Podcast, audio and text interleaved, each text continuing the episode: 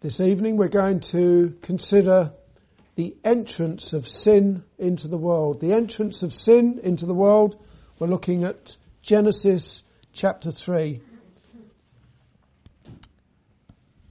In the New Testament, in Romans chapter 6 verse 23, the apostle Paul said, the wages of sin is death, but the gift of God is everlasting life through Jesus Christ our Lord. The good news is that in the fullness of time, the eternal Son of God became flesh. And 33 years of perfect obedience to God culminated in him bearing in his own body the sins of all who trust in him. This evening in Genesis 3, we shall see how sin entered the world in the first place. The wages of sin is death. Let's see how that sin entered the world. First of all, we, will see that Eve was tempted. Just have a little look again at verses, I'm not going to read the whole thing, but verses 1 through to 5. Now the serpent was more subtle than any beast of the field which the Lord God had made, and he said unto the woman, Yea, have God said, Ye shall not eat of every tree of the garden. And the woman said unto the serpent, We may eat of the fruit of the trees of the garden, but of the fruit of the tree which is in the midst of the garden, God hath said, Ye shall not eat of it, neither shall ye touch it, lest ye die. And the serpent said unto the woman, Ye shall not surely die. For God doth know that in the day ye eat thereof, then your eyes shall be opened, and ye shall be as gods, knowing good and evil. As has already been seen in previous weeks, prior to making man in his image on the sixth day of creation, the Lord God made all the other creatures, including the serpent, whom we are introduced to here in chapter 3 and verse 1. That it was a real serpent is clear. For one thing, when you look at verse 14, the serpent was cursed above all cattle and above every beast of the field. Also, in the New Testament, in 2 Corinthians chapter 11 verse 3, the apostle Paul described it as a serpent when he said, but I fear lest by any means as the serpent beguiled Eve through his subtlety, takes us to chap- Genesis chapter 3 verse 1, doesn't it? So your mind should be corrupted from the simplicity that is in Christ. But I'll repeat that first bit again. I, but I fear lest by any means as the serpent beguiled Eve through his subtlety.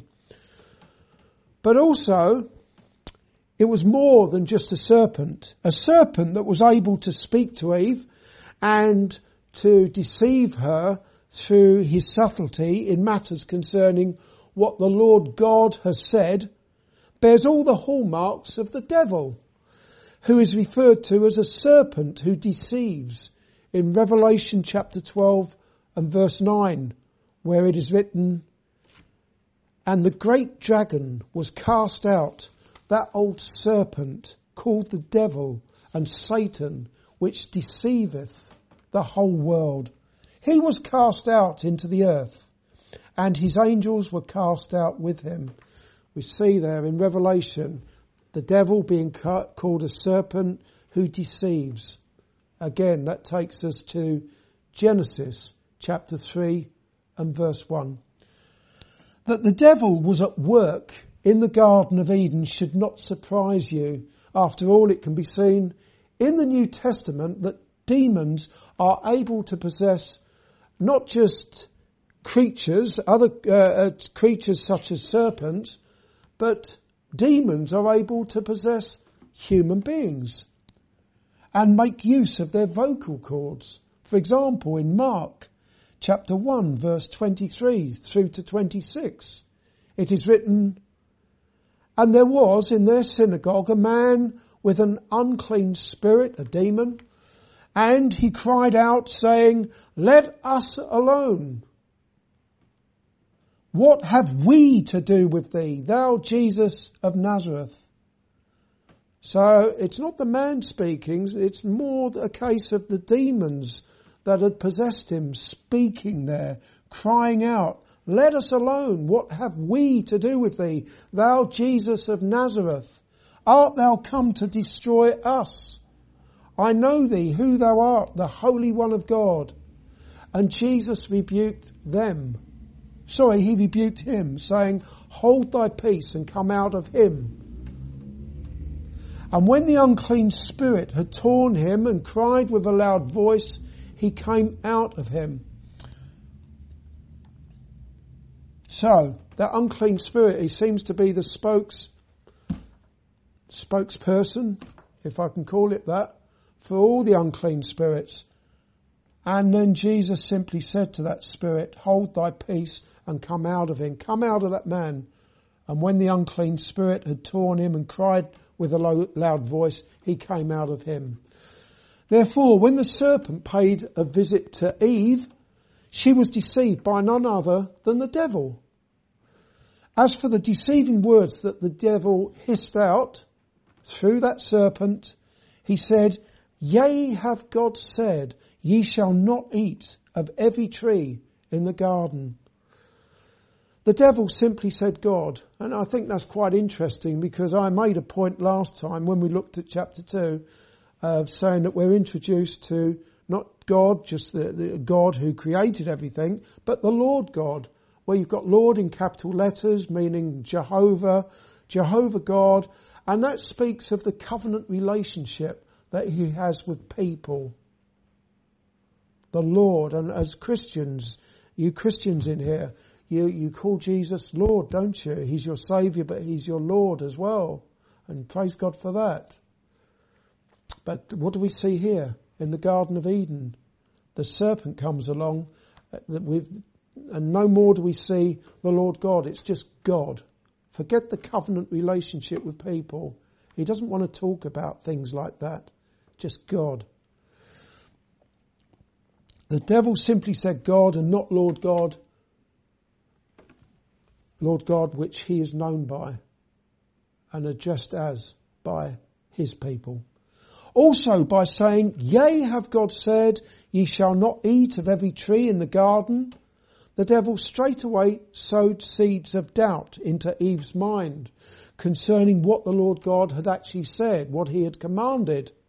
As to what the Lord God really did see, say, rather, well, let's have a look at that now. It's in chapter 2, verse 16 and 17. And the Lord God commanded the man saying, of every tree of the garden thou mayest freely eat, but of the tree of the knowledge of good and evil thou shalt not eat of it, for in the day that thou eatest thereof, thou shalt surely die. Or, dying thou shalt die. In those verses, we can see that the Lord God didn't even speak to Eve. The verses there in chapter 2. Who was it that the Lord God was speaking to? To Adam, to the man.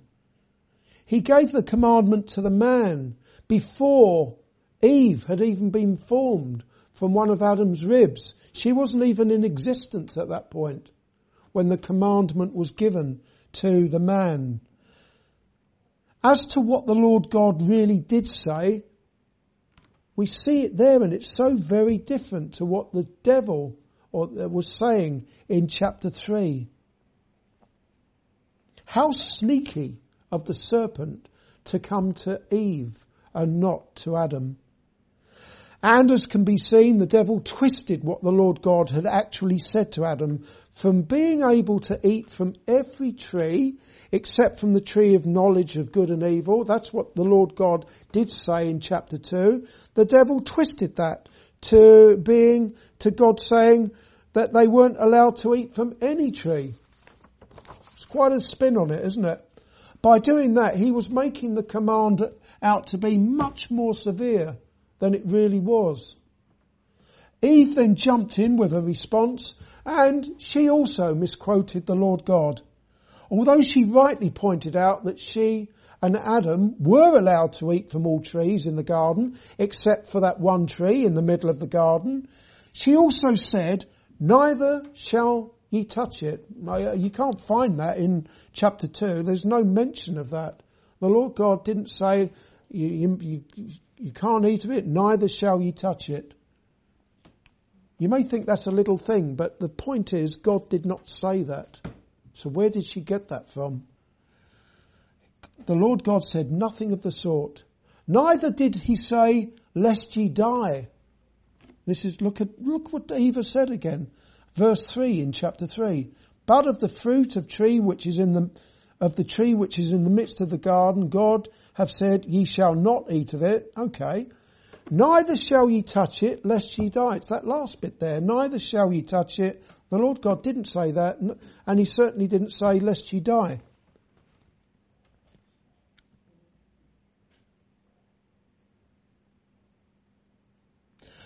At this point, did Eve simply get it wrong concerning what God had said to Adam and what Adam had in turn said to her?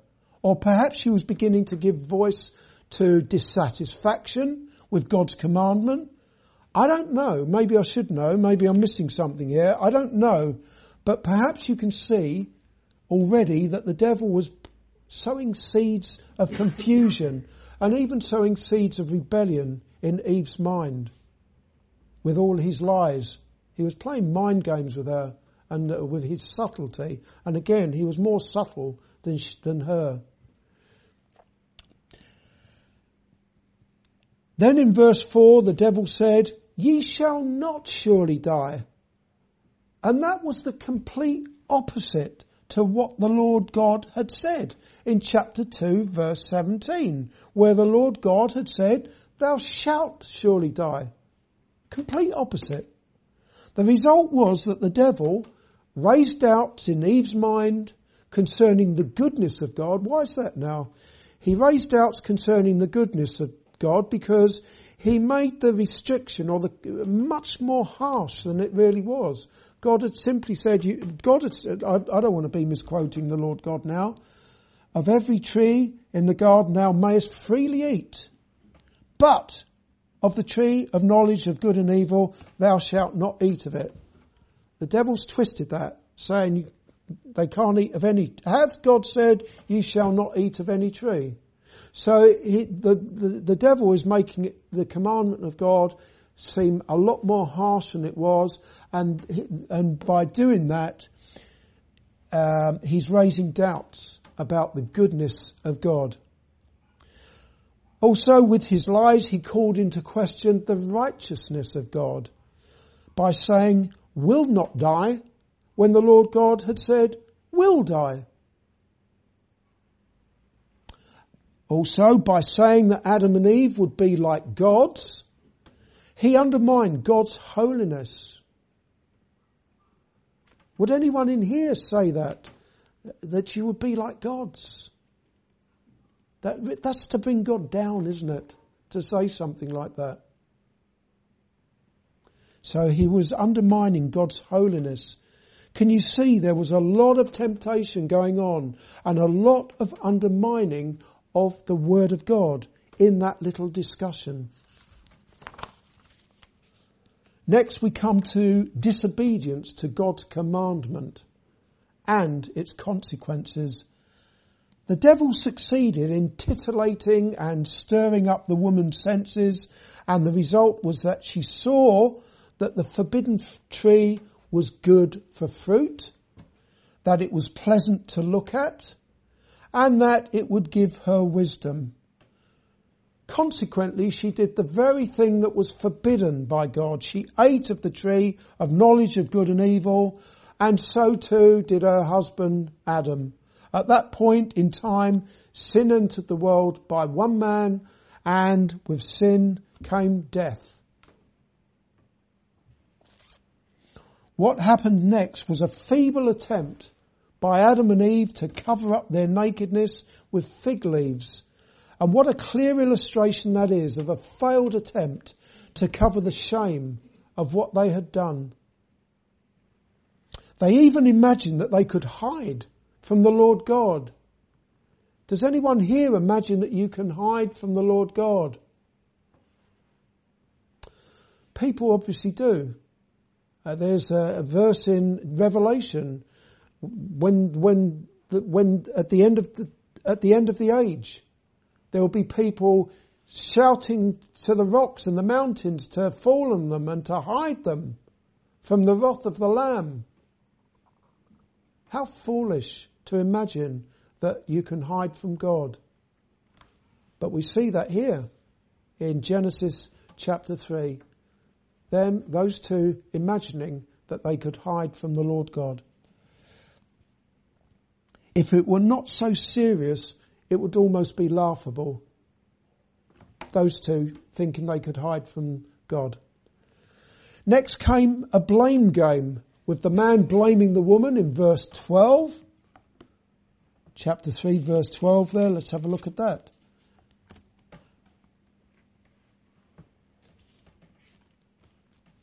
So the man said, the woman whom thou gavest to me to be with me, she gave me of the tree and I did eat.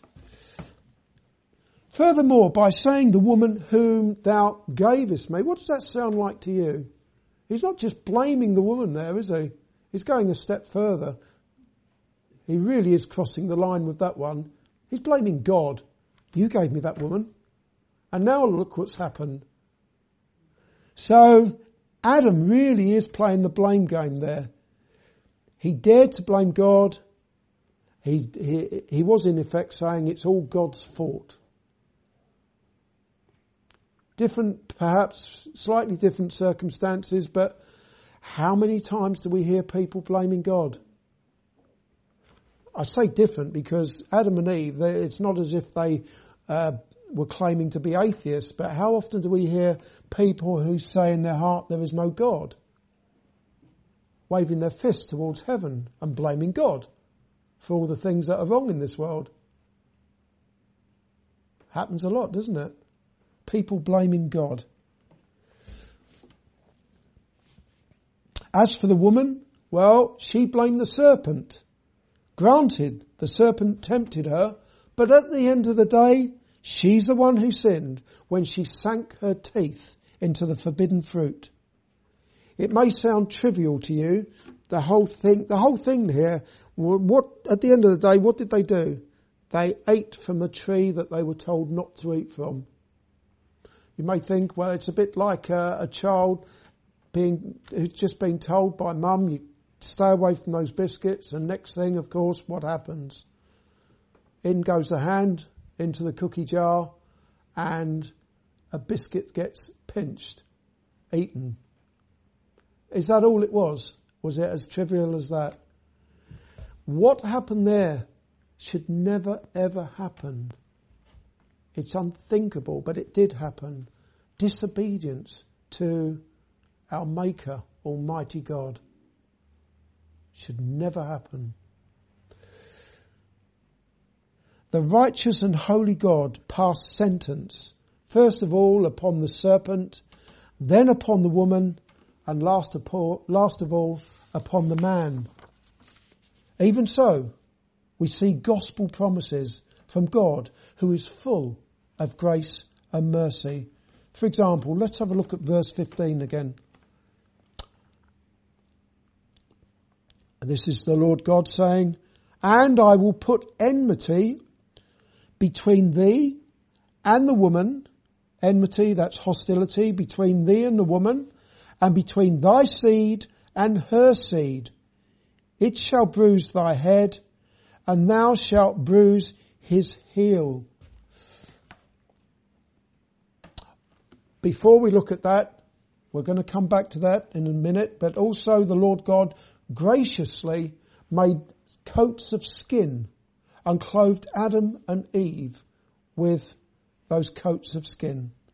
But with regards verse 15 there, those words speak of the redemptive work of the Lord Jesus Christ. Within that verse, or that verse is a gospel promise. This is what Spurgeon said. This is the first promise to fallen man. It contains the whole gospel and the essence of the covenant of grace. It has been in great measure fulfilled. The seed of the woman, even our Lord Jesus, was bruised in his heel, and a terrible bruising it was. How terrible will be the final bruising of the serpent's head. This was virtually done when Jesus took away sin, vanquished death, and broke the power of Satan. But it awaits a still fuller accomplishment at our Lord's second advent and in the day of judgment. It's all there in that verse 15, right at the beginning uh, of, the, of this, the Bible, in the Garden of Eden, that after that first sin, after sin had entered the world. As for the coats of skin that the Lord God provided in verse 21 there, unto Adam also and to his wife did the Lord God make coats of skin and clothe them. That points to the righteousness of God that Christ adorns his redeemed with in the place of fig leaves, fig leaves of self-righteousness. You can imagine useless fig leaves, how, no use at all for trying to cover your nakedness.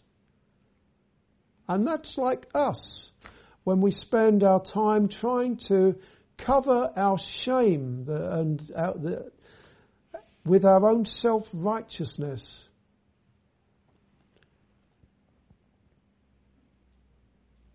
And then what happens?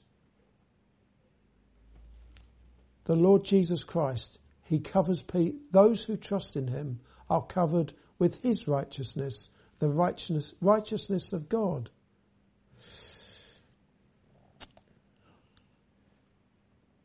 Let's conclude this. When Adam and Eve disobeyed the very clear commandment of the Lord God not to eat of the tree of knowledge of good and evil, that is when sin entered the world. Although Eve was the first person to sin, that's quite clear, isn't it? She was. She's the one who sunk her teeth into the forbidden fruit first, having been deceived by the, uh, the serpent. Nevertheless, Adam, as her husband, was held responsible for sin coming into the world and death by sin. That's clearly seen in Romans chapter 5 and verse 12. By one man, sin came into the world and death by sin. Romans chapter 5 and verse 12. The buck stops with Adam there as the woman's husband. When it comes to us, all these years later, as natural born sinners, I say natural born sinners because we come into this world as sons and daughters of Adam, and we come into this world with original sin. Some people, including Christians, seem to think it's a terribly unfair doctrine. and uh, I can remember when I was training to be a missionary, there was one of the trainers who who rejected that doctrine completely, original sin. But I don't know what's so difficult to understand about it. Where do we start with this? From the scriptures, You've got David in Psalm 51 who says, surely he was uh, conceived in iniquity and in sin did his mother, um, he, he, was born in sin and in, in, in, sin did his mother conceive him. But there was an acknowledgement for, from David that not only was he born in sin, but conceived in sin. And anyone who's being honest and who studies infants no one really teaches them to do wrong things. It comes natural. We are children of wrath by nature. And when we sin, why do we sin? Because we're sinners. It's not the sinning that makes us sinners. It's our sins that show us to be what we are. Natural born sinners. Each one of us. So we have this thing called original sin that we come into the world as sinners and uh, the original sin that is and actual sin where we do commit sin in our thoughts, our deeds, our words. It's not something that we might do once or twice in the morning, maybe sin a couple of times in the afternoon and maybe once in the evening. You can think of it as being continuous in the sense that everything is tainted by sin. And that is not to beat each other over the back over this and, and not to bring you down in a sense. It's just being realistic. And so that the more you realize that, the more you realize just how much we need the Lord Jesus Christ and to be washed in His blood, to be clothed with His righteousness constantly. We, we can't take that cloak off, that cloak of righteousness that comes from Jesus. It's something that we wear constantly. And our acceptance before God is in Christ, wearing His clothes of righteousness, garments of salvation and, and, and the cloak of righteousness. So, we see the, those pathetic fig leaves taken off. That, that's the self-righteousness uh, that um, was put together by Adam and Eve, and in their place we see aprons of skin, made of skin.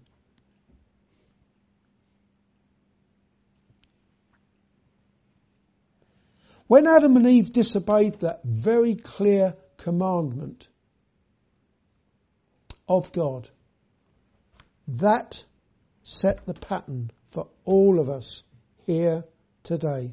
Everyone who has ever lived.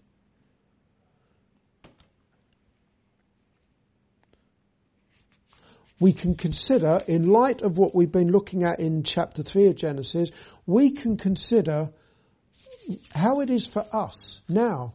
It's, it's helpful for us. I think it's very helpful to look at Genesis chapter 3 and, and try and make sense of why we do what we do. When it comes to us, we don't even need a personal visit from the devil. Eve, she had that personal visit from the devil. Up until that point that they sinned, Adam and Eve were innocent. We've never been innocent, none of us here. As I've just said, we come into this world as children of wrath, natural born sinners.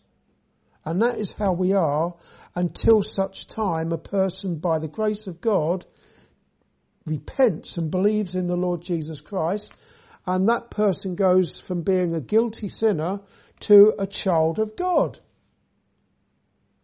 and justified by the grace of God with the righteousness of Christ.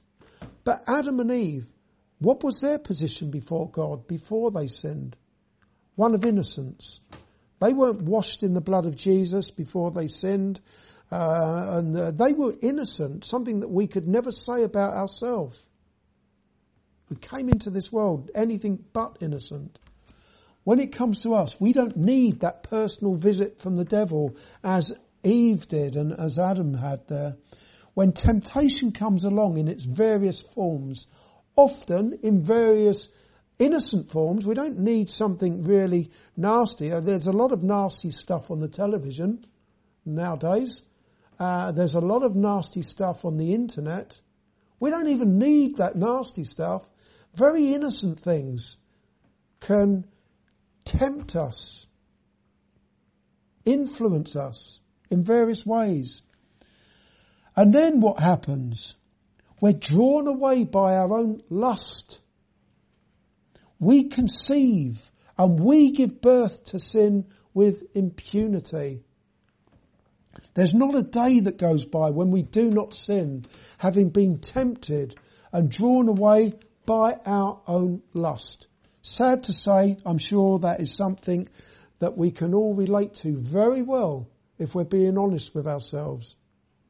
I don't have to, I don't have to make too much of this because this is something that is the experience of everyone. We may see something or whatever it is or hear something and then boom, it all happens and we're drawn away by our own lust, our own evil thoughts, and we give birth or we bring forth sin. Once again, note that God does not make us sin. We can't blame God, although we might like to, as Adam did. We are the guilty ones. In the garden, sin entered the world with a personal visit from the devil, but with us, we sin when we are tempted and we are drawn away by our own lust. The good news is that God is restoring what was lost in Eden and he is doing a whole lot more besides. When the Lord Jesus Christ was wounded and bruised for the transgressions of all who would ever trust in him, he delivered a death blow to the servant's head. We've seen that already in chapter 3 and verse 15. No doubt the provision of coats of skin for Adam and Eve necessitated what? To get those coats of skin, it would have necessitated the killing of an animal. I'm not saying God couldn't have just produced uh, coats of skin from from nothing, but I think there's it's, it's reasonable to say that an animal was killed there, that God killed an animal to provide coats of skin. And shedding of blood.